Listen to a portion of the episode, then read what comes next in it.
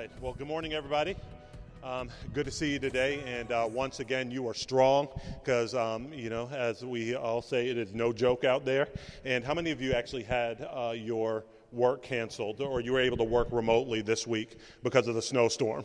Yeah, like half the people, right? So, and that's in Chicago. So it is no joke out there. And so we commend you for coming to worship God um, with us together today. Um, everything has a beginning. And I, uh, I don't know about you, but I often uh, think back to the time that I originally met the Lord, uh, where I did not know Jesus. Um, I was growing up outside of the church, I was growing up uh, without Him.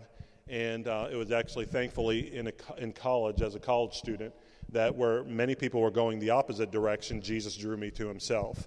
And um, I remember that time distinctly. I remember it fondly. I remember it uh, radically changing my life. How many people remember when you actually really, even if you grew up in church, really met Jesus for the first time? Okay? And it was life transforming. And so um, the exciting thing was is that once I met Jesus, it was I was not left on my own, but as we always preach about here, it's about Christ then community. And the, there was a person on the college campus who was actually a campus minister at the time who actually helped disciple me, help mentor me, help get me out of my mess. and I was in a whole lot of mess. And um, he really became like a father in the Lord to me and really um, helped me to learn how to walk this new life out in Jesus, even how to be a church person. That I mean, how many people know that that's just different? You know, when you're learning the rhythms of what it means to be part of a church community. And so um, today I am super privileged because the guy who actually did this for me, the guy who actually mentored me when I was a college student, the guy who was actually helped discipling me. I mean, whenever I was starting my walk with God, is here today, and he's going to be able to preach to us today. So, if you could, could you please give a warm welcome to Pastor Morgan Bates?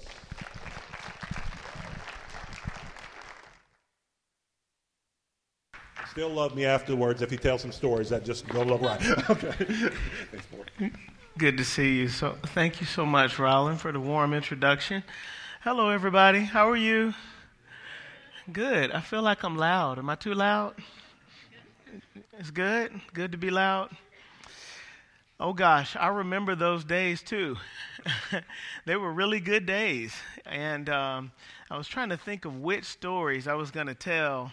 Up here, looks like we got a buffet in my mind right now. B is not here, and so it's the boys. T- no, wait, no, no, no. All right, so let me stay focused. No, I cannot say how, how proud I am of Pastor Rollin for everything that God has done through his life in this church and with all of you and his family. Um, knowing on the inside when we were in North Carolina that God wanted him to come to Chicago. And he was praying about that for many, many years and trying to figure it out. Um, you may have figured out by now, if you are a Christian, that a lot of the things that you pray about, they don't always happen right away. Sometimes it takes a while. Have you guys had that happen to you yet? Okay, and then so a lot of times the more significant the thing is that you ask, a lot of times the longer it takes, not necessarily bigger or bet the more significant. And this is a significant thing that's happened that you've come here and done. So I'm so proud of you and, and so glad to be here. I'm sorry it took me so long to get here. Um, my name is Morgan, and I, I have a wife, and her name is Loretta. And uh, I have two kids, Logan and Kendall, and they are 16 and 12. And so we live in North Carolina, and uh, we've lived there for many years. And then we traveled, and I pastored churches in different places and did missionary work and consulting work for the church and all of that. And then came back to North Carolina. We've been there for almost seven years again since we came back. And so um, they say hello. My family says hello. They couldn't be here uh, this time. They, they really wanted to come. My wife found out it was snowing. She was here, but then she had to take off. And, my, and we left our kids, and they found out it was snowing. They said, We should have gone. We wanted to go because it was snowing. And so I'm like, Ah, childhood bliss. you know, my daughter comes out in those like little furry house shoes. She's like, Let's go. We're going to Chicago. I'm like, You're not going anywhere in that. so, anyway, it's really a, a, thrill and a privilege to be here. And what Pastor Rollin was saying is so true. Um, what happened, what God did with him and a number of other uh, college students was really unique. My wife was actually in the same class with him, uh, along with a number of other guys and girls. Some of you you've probably met because they've been here before.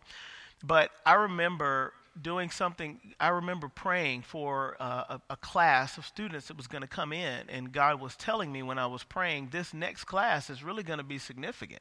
That you're going to connect with them in, in an amazing way, and they're going to be significant and great things are going to happen because we've been praying over our campuses for many years for good things to happen. Now, I had no idea I'd end up having best friends and that my wife would actually be a part of that group or anything else. But I just remember being frustrated and tired and praying the same prayers over and over again, and God saying, No, this time is going to be different. So keep on praying. And it was probably two or three months later when I met all of these guys and they started to come to the Lord and, and really get rewired in Him that I was so excited. And so that's just an encouragement for you that whatever is happening in your life right now, whatever you're praying for and hoping for, uh, don't stop. Continue to pray. God hears prayers and He answers prayer. Um, the answer of a prayer is not a difficult thing for God. Do you understand that? But making you who you need to be when the answer comes is more challenging for him because he's given us free will. And so we can actually say yes or no to God. Do you realize that? Um, we do not believe in this cosmic sort of, you know, God who is detached from creation and violates people's will all the time. Uh uh-uh, uh we don't believe in that. God has given us a gift of free will, and He decided to limit Himself in that. He's given us a choice, and He says, You can choose. Here's good, here's life, here's amazing blessing, here's death. It doesn't look like it, it's disguised. It looks like candy right now. You think it's amazing, but it's actually death. And if you keep doing that, it's going to take you down the wrong path. So I'm giving you a choice. You can choose either one of them that you want, but I'm telling you, choose this side. And that's our God. And so when we go His way, things begin to take a whole new light. If we don't, He's very patient with us and He keeps back, coming back, He keeps coming back, He keeps coming back in hopes that we'll change our mind.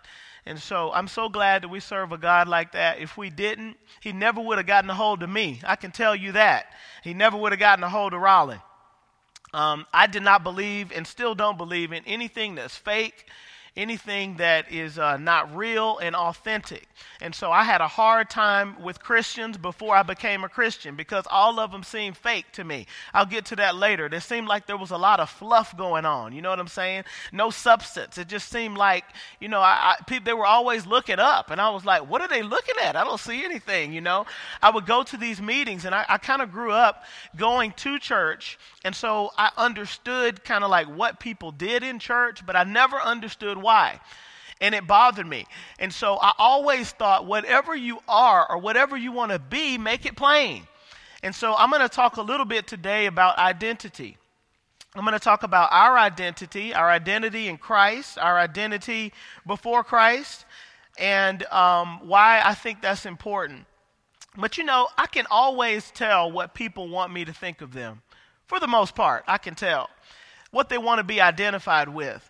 Uh, I'm a people watcher, and I go to you know airports. I travel a lot, and I'm in malls all the time, and airports, and sporting events, and restaurants. And you can usually always tell how people want to be identified.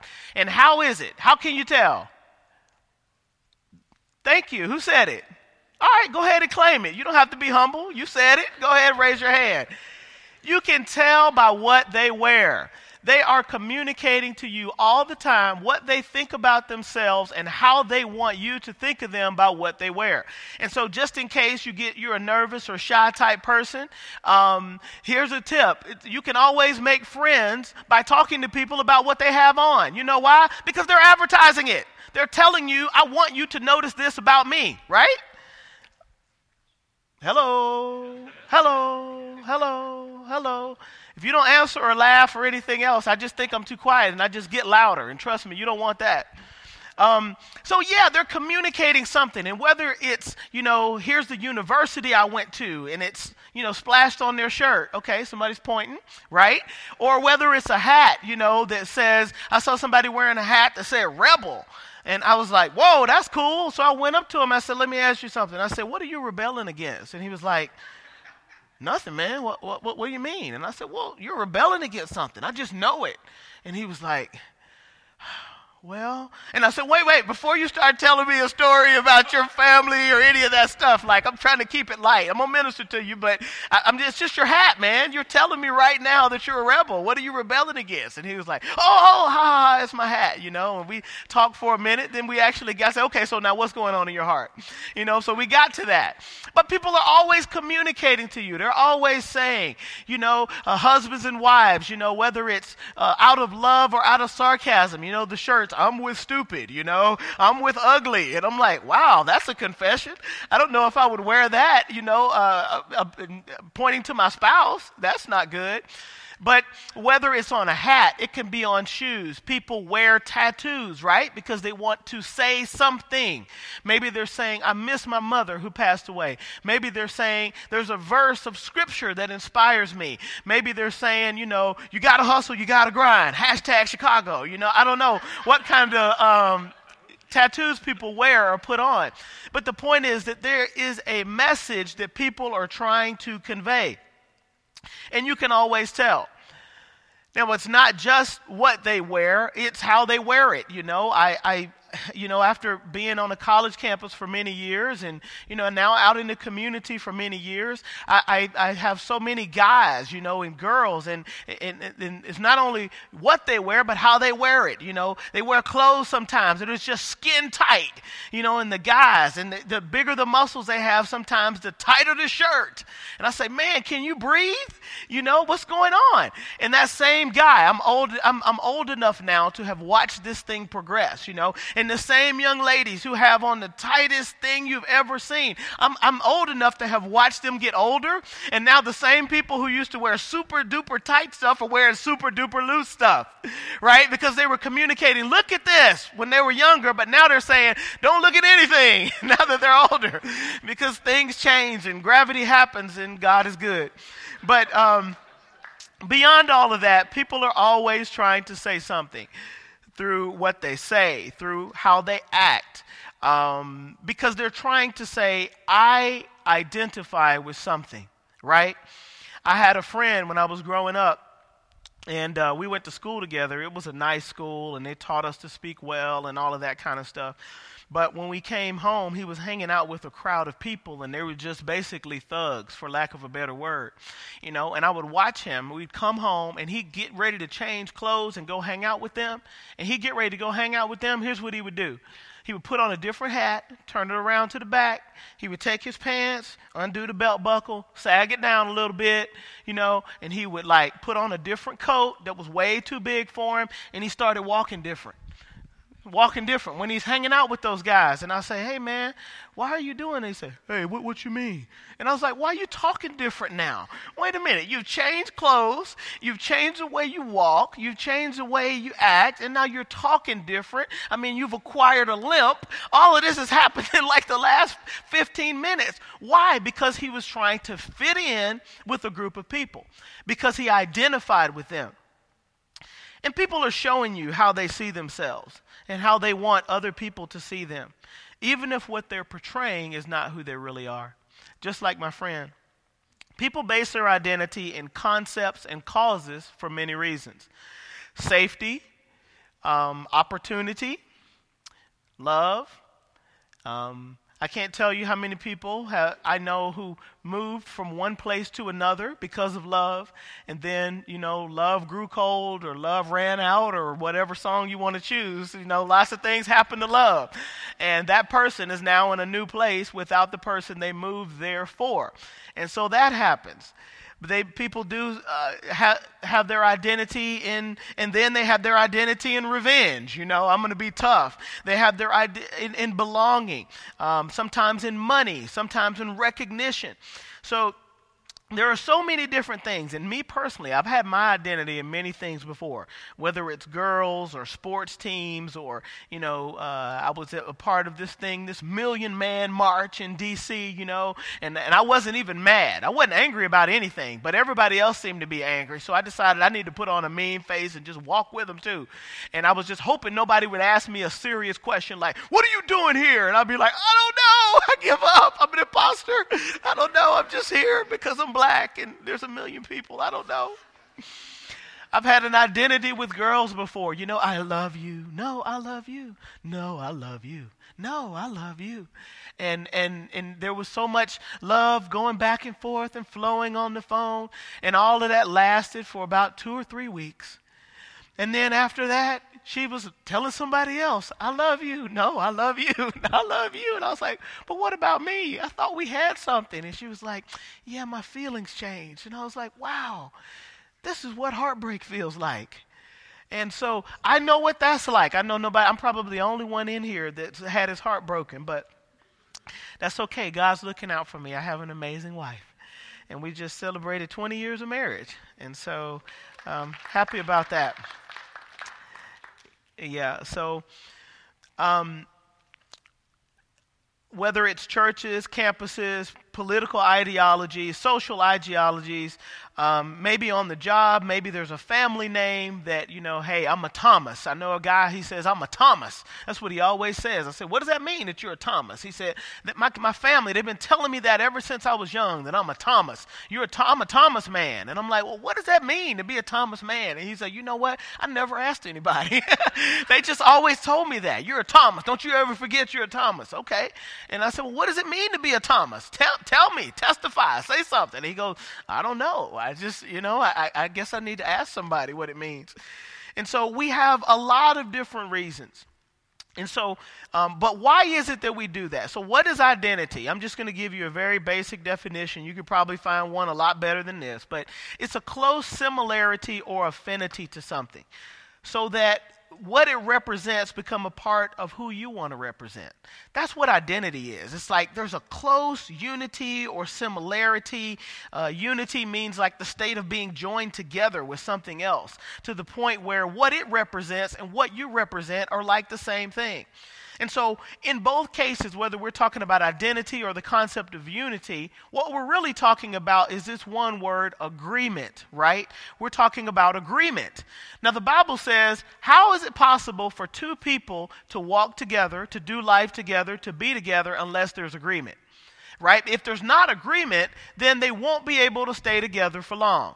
Now, you know that because some of you, maybe you're very politically oriented and uh, maybe you identify with a certain party and then, you know, the party started to do things you didn't like anymore. And you start to say, I don't know if I identify with them anymore. Maybe I want to be independent or maybe I want to be something else, right? Maybe you were in a relationship and it was like the relationship was going in a certain way. You had goals together, there was agreement. But then over time, time, it's like the person said, Well, um, I just think we want different things now. Has anybody ever had that conversation? And you're like, What? When did we decide we wanted something different? Nobody told me about the decision we made, right? And so, but all of a sudden now there's not agreement anymore. Whereas there was agreement before, and you could walk together. And the Bible says if there aren't two people who are walking together in agreement, they're going to end up fighting. That's the bottom line. It says they can't stay together because the agreement is so important. And so I have many uh, different identities or affiliations, if you will, myself. Uh, there's so many things I, you know, embraced. But I can tell you this when Jesus was presented to me in a way that I understood. When I understood the fullness of the gospel for, for the first time, I realized God was offering a new affiliation, if you will, to me, a new identity to me. He was saying, There is something that's already been happening that's pre existed you and all the people you know. And it has been going on, and after you go on from this earth, it'll still be happening. And it's called the kingdom of God. It's called my kingdom, where I rule and reign. And right now, Morgan Bates, right now, you are not a part of that. What? And oh, by the way, it's an eternal kingdom, and it's filled with love, and there's mercy there, and there's forgiveness there, and there's help there. Most, I can't tell you how many people, they just need help. They don't know what to do. Most of the time, we all need help. Hey, what, what's wrong? I don't know. What do you need? I don't know what I need. I just need help. Help with what? I don't know, but I just need help. God offers help. And, and it's like all of these things were there, but I realized I was not a part of that. I was not walking with God. I did not know Him. I was apart from God. And we'll get to a scripture that talks about that. But God is offering to humanity a whole new affiliation, a new identity, something else to be unified in. So, what does it mean that the ident- that Christians have an identity? Those who follow Christ, because that's where we're going. Obviously, if you're if you're if you're a rocket scientist, you already figured that out. But the rest of you, let me just say it plainly. Um, that's where we're going. And um, what does it mean that you have identity in Christ, or that we're unified with Christ? Because the Bible talks about that concept. Um, it simply means spiritual union between Christ and His people um, in which we give him the place that he deserves and we become more and more like him. And so our identity is changed. All of those things before that we used to have identity in, all of those things are wonderful. They're all great. They're amazing. Most of them are amazing. Some of them are deplorable, right? And you start to learn as you grow along the years the things you need to be affiliated with and identify with and the things that are probably aren't good for you. But Jesus offers us an opportunity to belong like no other. And in Christ, we have a new identity. So I want to read Ephesians 1 um, 3 through 14, if we have that one. Thank you, somebody who let me borrow your Bible. And I love this Bible. I'm too old to see the print because I keep doing having to do like this. But whoever it is really reads their Bible because it's all marked up and there's lines everywhere. And so I just appreciate a well used Bible. So, anyway, I won't ask whose it is. I'll let you stay humble. But anyway, look at this. Blessed be the God and Father of our Lord Jesus Christ, who has blessed us in Christ, in Christ. I want you to take note of how many times it says that because we're talking about identity in Christ, being unified with Him, who has blessed us in Christ with every spiritual blessing in the heavenly places. Even as He chose us in Him before the foundation of the world, that we should be holy and blameless before Him.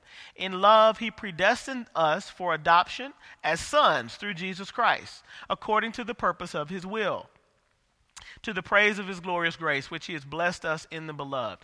In him we have redemption through his blood, the forgiveness of our trespasses and sins, according to the riches of his grace, which he lavished upon us in all wisdom and insight, making known to us the mystery of his will according to his purpose, which he set forth in Christ.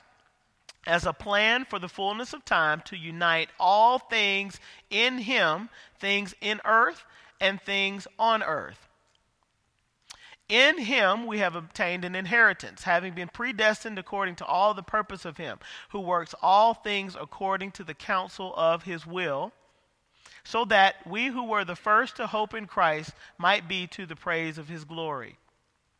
In him you also, when you heard the word of truth, the gospel of your salvation, and having believed in him, were sealed with the Holy Spirit who is the guarantee of our inheritance until we acquire possession of it to the praise of his glory. And so in Ephesians, Paul is explaining to this group of believers at Ephesus God gave you a gift, He gave you something. And it's amazing. But here's the thing you only get it because you're in Him. That's the thing all of these things we're talking about are already in Christ. He inherited all of them from God for the sake of his obedience. He came to the earth, left glory and eternity, took on an earth suit like us to live an exemplary life, to die a sacrificial death, and to be raised again from the dead by the power of God, so that all who believe in him should also have eternal life. And the good thing about that is now all the things that are in him also belong to us. As believers, when we believe, we have the right, like a legal right, like when you sign a document and maybe you're going to buy a house or something, and then all of a sudden, you know, they say, we don't want you to have access to it until after you sign the mortgage, right? That's pretty frequent. You can't go in, you can't have access to anything until after you sign, until you have formalized the agreement. Then, after you formalize the agreement, then everything on the inside is all yours. You have free access to it. That's what happens when we repent of our sin and put our faith in Jesus Christ. All of a sudden, now we have access to all these great and glorious things that are on the inside of the body of Christ that because they're in him, in Jesus. And so, what are those things? Well, we were just talking about some of them. Forgiveness of sins. Everybody ever, anybody ever need to be forgiven? I mean, me, like every day, you know, y'all stop acting like you don't never do anything wrong. I mean, come on. Like, forgiveness of sin. Somebody should shout, like, stop it. Come on, Chicago. Um, you know, so uh, and what else? It says redemption. In other words, to be bought back from some of the things that are destroying us. That's great. That's a beautiful message. Have you ever had life dominating habits that it's been really difficult for you to get rid of? Or let me just say, have you had a friend who had habits that they couldn't get rid of, just in case, you know? We want everybody to feel good. So, you know, for the sake of your friend who has habits and you just always walk and say, Mm-mm-mm, I don't know what you're going to do about this habit. Do you know that Jesus provides help with those things, redemption, buy you back from the thing you have given control of your life to? Jesus has the ability to break the power of that and to grasp you back from that and to bring you back to Himself. And so, all of these things we were talking about are what are ours in Christ. And there are so many things that you saw and that you heard when we were reading the list. Now, the good thing about this is when we come in, in Christ, we have a new identity. All the old things that we used to derive our identity in, all how we see ourselves, you know, the things we like about ourselves, the organizations, the ideologies, all of those things. Do they all go away? No, they don't all go away. God made you the way you are for a reason. However, apart from Him, it is certain that we will allow those ideologies and people and other things that are in our lives become like a God to us. We will serve them instead of them serving us. In other, in other words, instead of them having their proper place in our lives, we will begin to think that is all there is. And God says, No, no, no, I'm coming along. And some of these things I need to get rid of and deal with, but you've already known that. But some of them, you just need to realize where the priorities are. You need to make a commitment here, but you don't need to do that because once you cross that line, it's becomes sin. Oh, yeah, well, I thought I had to live that way if I was going to be a part of this organization. No, you don't. You can do it, but you don't have to do that because that part is wrong, right? And so God is able to come and He's able to uh, give definition to things and He's able to help us understand what's good and what's bad or sort out uh, some of the things that make us confused. All of that is a part of what we get in Christ. But being in Christ not only defines who we are, but it also, listen to this, supersedes all these other possible definitions and affiliations. Uh, gender, culture, nationality, ethnicity, political affiliation. Every label becomes secondary and subservient to our identity in Christ. Why is that? Because every label that you have on this earth is only temporary, right? You're going to be passionate about that as long as you are able.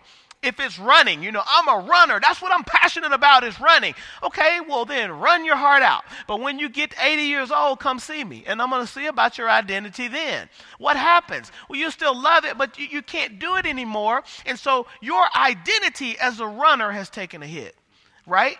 Again, we talk about politics, and when they don't do what you want them to do, your identity in that takes a hit, and you start to wonder. Every other affiliation you have identity in is temporary. It is only in Christ that we come to an identity that supersedes them all because it is eternal. Because it has implications beyond what goes on in this life, but on into eternity and the life to come. And so, because God says you are a created being, I've created you for good works. We'll get to that in a second. Amazing and wonderful things that you're going to do with your life. It's going to be awesome. And I'm going to show you how. The only thing is, you got to let me drive the car. You can't drive anymore. I've been watching you drive. You're on the side of the road in the snowbank.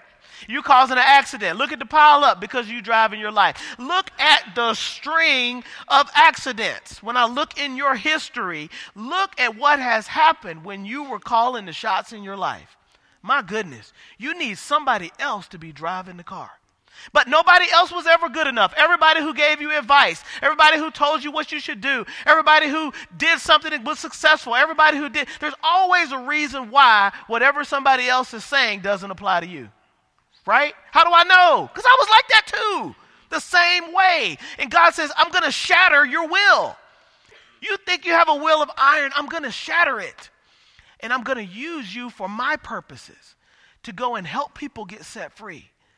And I thought, but Lord, what about my money? I got to get paid, right? I've been listening to rap songs since I was a young boy. I've got to get paid. That's, that's what I know. God says, I'm going to provide for you and you'll have all you need. But Lord, what about my love? I got to have relationships. I need all of that, Lord. I've been listening to love songs since I was little. You know, Celine Dion and, you know, Whitney Houston. I mean, I just, what about that? I'm, God says, I've got all of that in mind. Don't worry. But as for you, you need to take up your cross and follow me. Follow me. And I'm going to lead you into good places. Now, the wonderful thing about walking with God and being in Him is that He can change the hard places, the places in our heart. Do you know nobody else can really do that? You may make a temporary adjustment or change for the sake of another person or for the sake of an organization or for the sake of belonging. But all permanent change that happens on the inside of your heart and the way you're wired and your motivations and your encouragements and all of that stuff, all of that stuff happens because God does something different and something new. And He causes us to desire things that we didn't desire before. He causes the things that used to stress us out and make us angry, all of a sudden, those things aren't that important anymore. I mean, even today, God's working on me about so many different things. I, will just hear sometimes when I'm praying or thinking or walking, it's like, what are you mad about? Why are you upset? And I'm like, I, be, because. like, Lord, that's a good enough reason. Because. There's lots of things, lots of reasons. So you don't have any reason to be upset. All you have is to bless people and to encourage them and to help them. What about this thing that happened? What about that? You're going to forgive, right? And he helps me. So there's so many things that talk about us being in Christ, and I believe uh, we've covered a number of those. Ephesians 2, I want to read this. Then I'm going to make three comments, you know, about what it means for us to have our identity in Christ, what differences specifically makes in our life. But Ephesians 2, um, 1 through 7, if we have it. Ah, and you were dead in the trespasses and sins in which you walked, following the course of this world, following the prince of the power of the air, the spirit that is now at work in the sons of disobedience. Everybody say dead. He says you were dead. You were dead just following people around. You were dead, dead, dead. You want a picture of yourself? Go watch any movie these days because they're all about zombies. Every movie's about zombies. Every video game's about zombies. That was you. You were dead, walking dead, walking dead. Among whom we all once lived in the passions of our flesh, carrying out the desires of the body and the mind. We were by nature children of wrath, like the rest of mankind.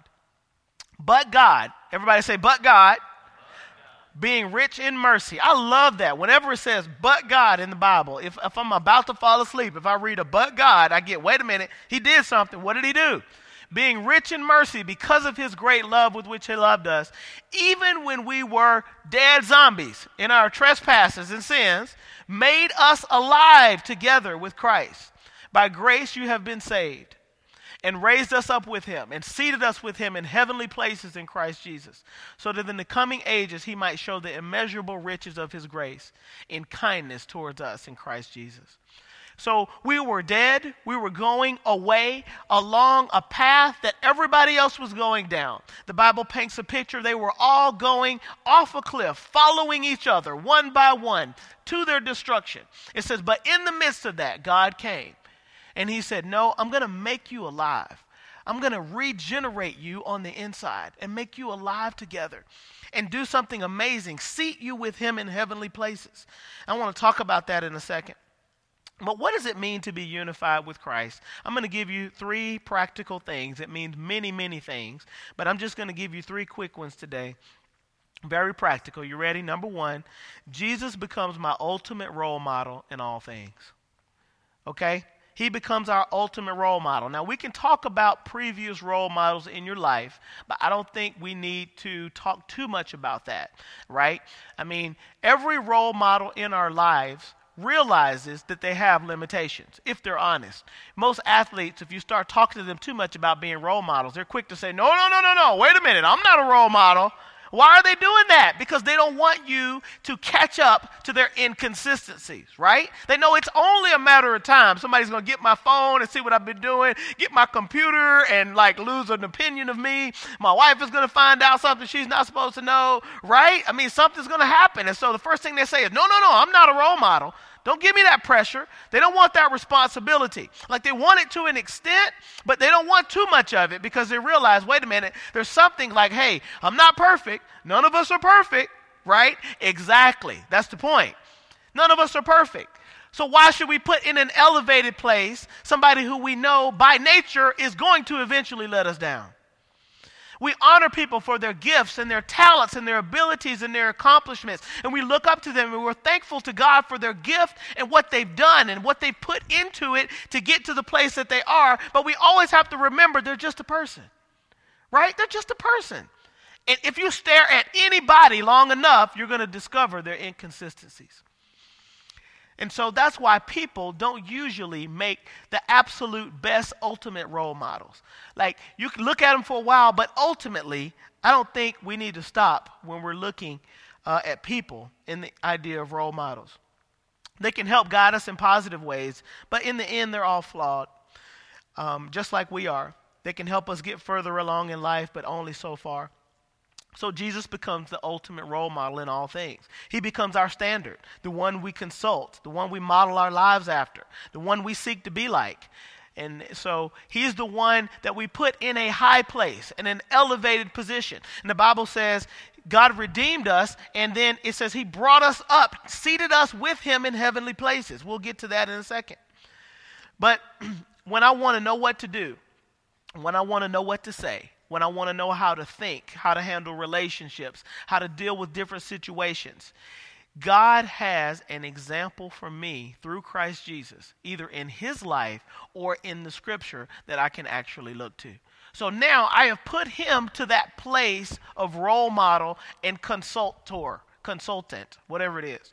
I'm consulting him instead of calling my best friend and worrying them to death. And then when I can't get, you know, when they get tired, I have two or three other friends on standby. You know, like that's how I was. I was just like, you know, I've got so many friends, like they could not possibly all get tired of me. And they know I'm going to get emotional in a minute. You know, I call with everything, you know, hey, just, and my mom, you know, she, my mom is, my mom gets emotional, but I can wear her out too.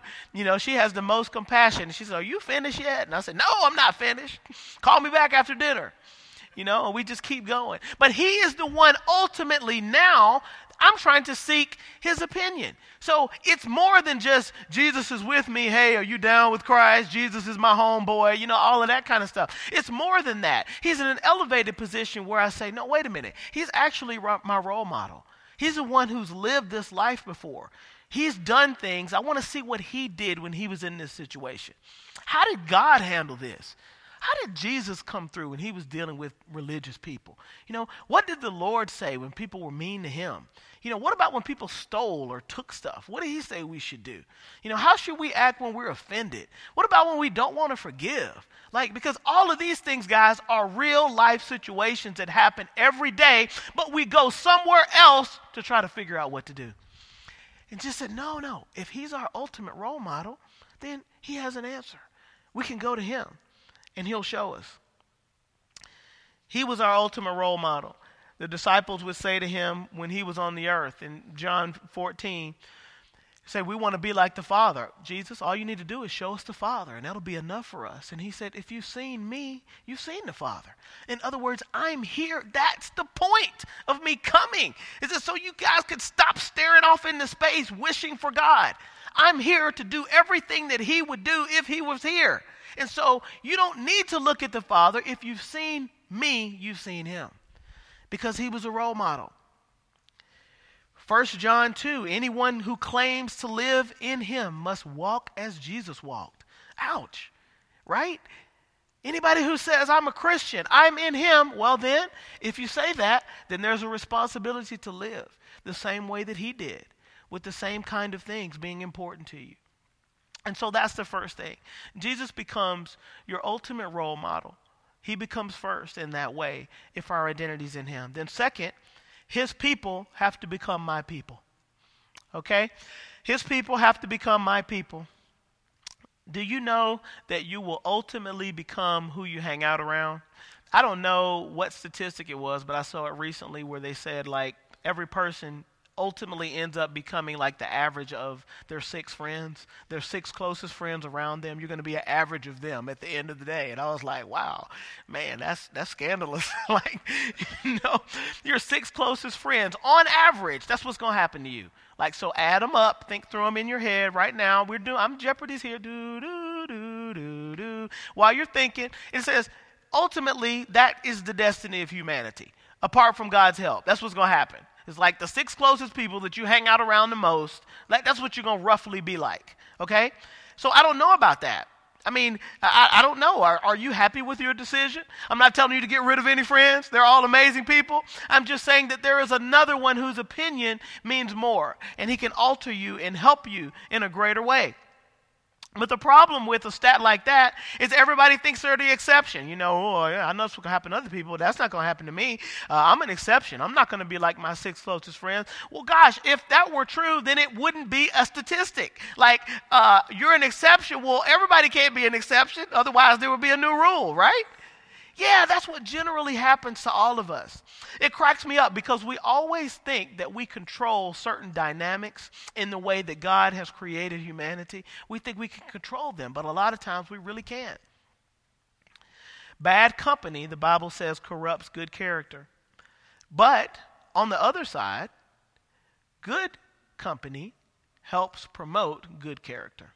And that's a good thing.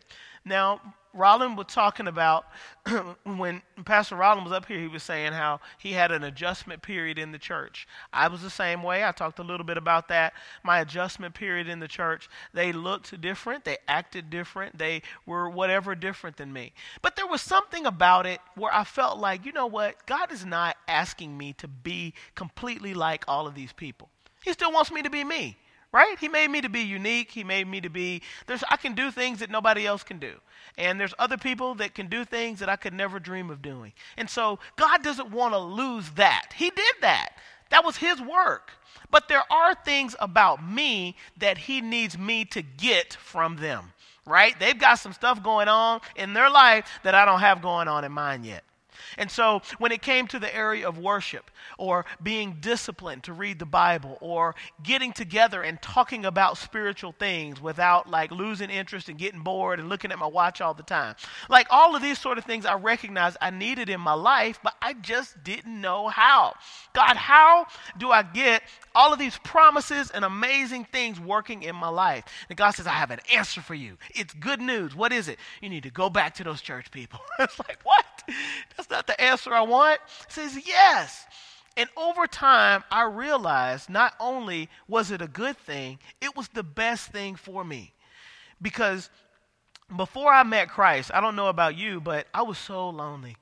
There was a lot of loneliness going on. I probably wouldn't have admitted it I was trying to find my place like everybody else, trying to discover myself, trying to earn respect as an individual. They don't respect me as an individual, you know. And my grandma, of course, she was real honest. She would come along and say, That's because you haven't done anything yet. Stop complaining. You know, I was like, Thank you for that. I'll go to counseling now. And she was like, Stop complaining. You're nothing like your father. he was a real man. you know, they say these things. And I'm healed now. Don't worry. I can talk about it.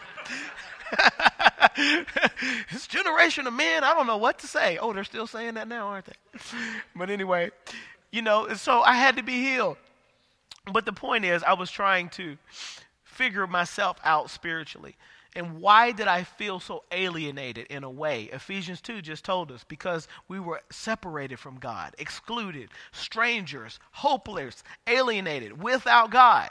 And that's the feeling that I had on the inside. And that's the reason why Jesus came, is to break that feeling of loneliness and to do what?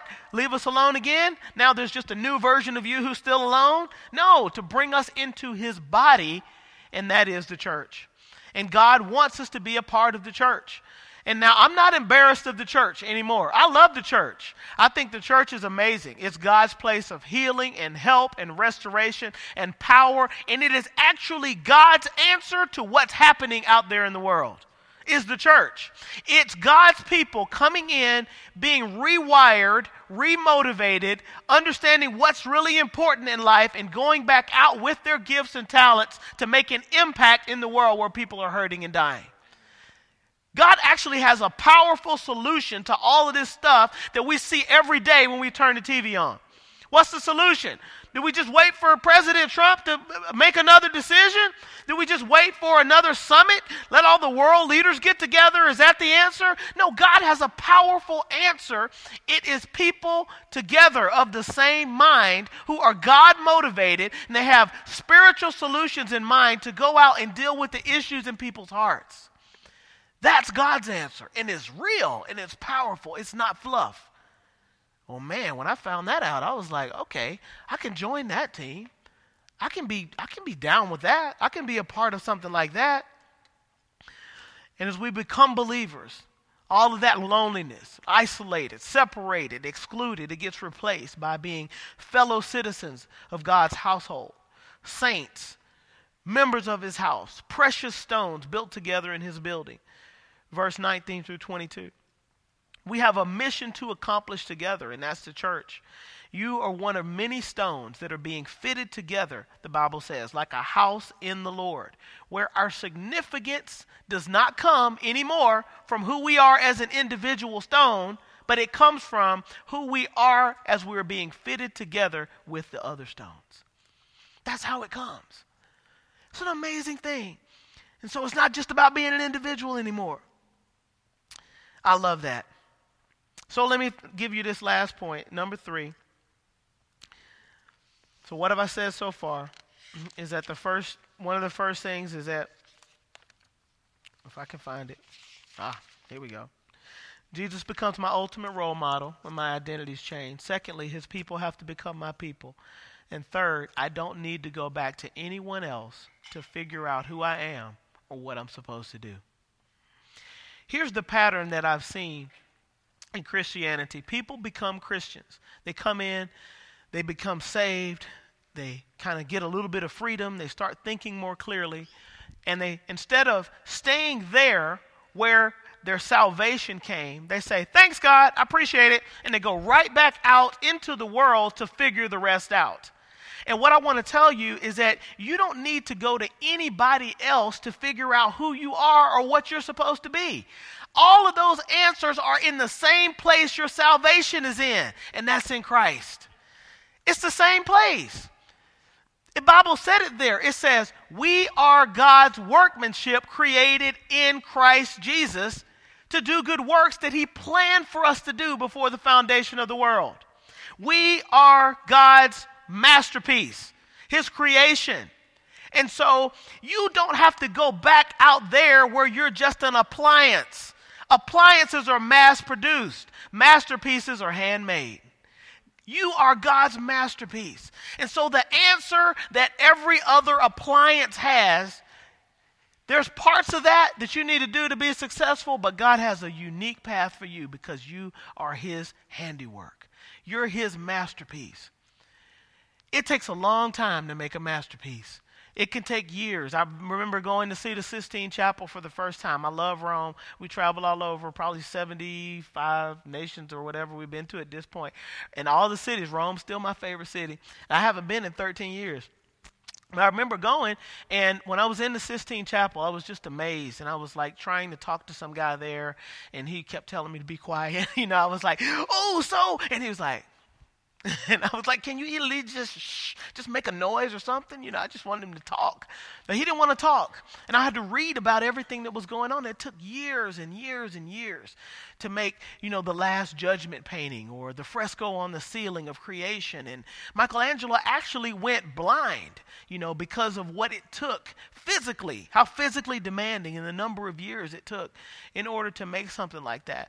There was like effort that really went in, but it was unique. It was a masterpiece. It was handmade. That's you. You're unique. Listen, all the solutions that are good for everybody else, all of those aren't going to work for you. You're unique. Some of them you can incorporate and they'll be good for you in your life, but there's answers you need that you can't get from anywhere else because God is the one who is the creator. He is the one who understands what you are going to look like as a finished product. And because He's the one who knows what that looks like, nobody else can tell you how to get there except Him.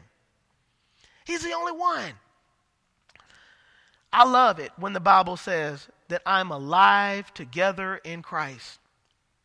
I love it.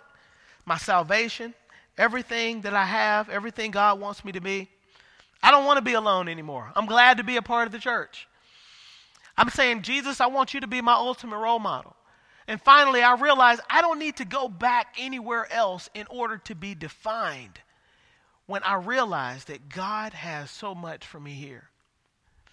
The Bible says he raised us up together with Christ Jesus in heavenly places. We were in a low place, a low position. He raised us up so we have a different perspective now.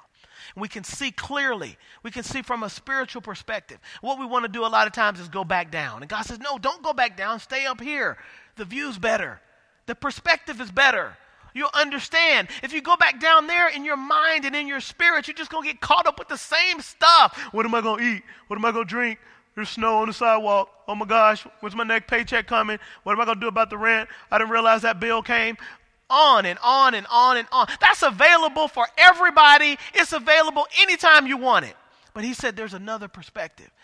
I've raised you up so that you can think differently. You can think heavenly thoughts. Yeah, yeah, we'll deal with all of that. I'm going to empower you. I have a solution for all of that. But that should dominate what's happening on the inside of you. It shouldn't.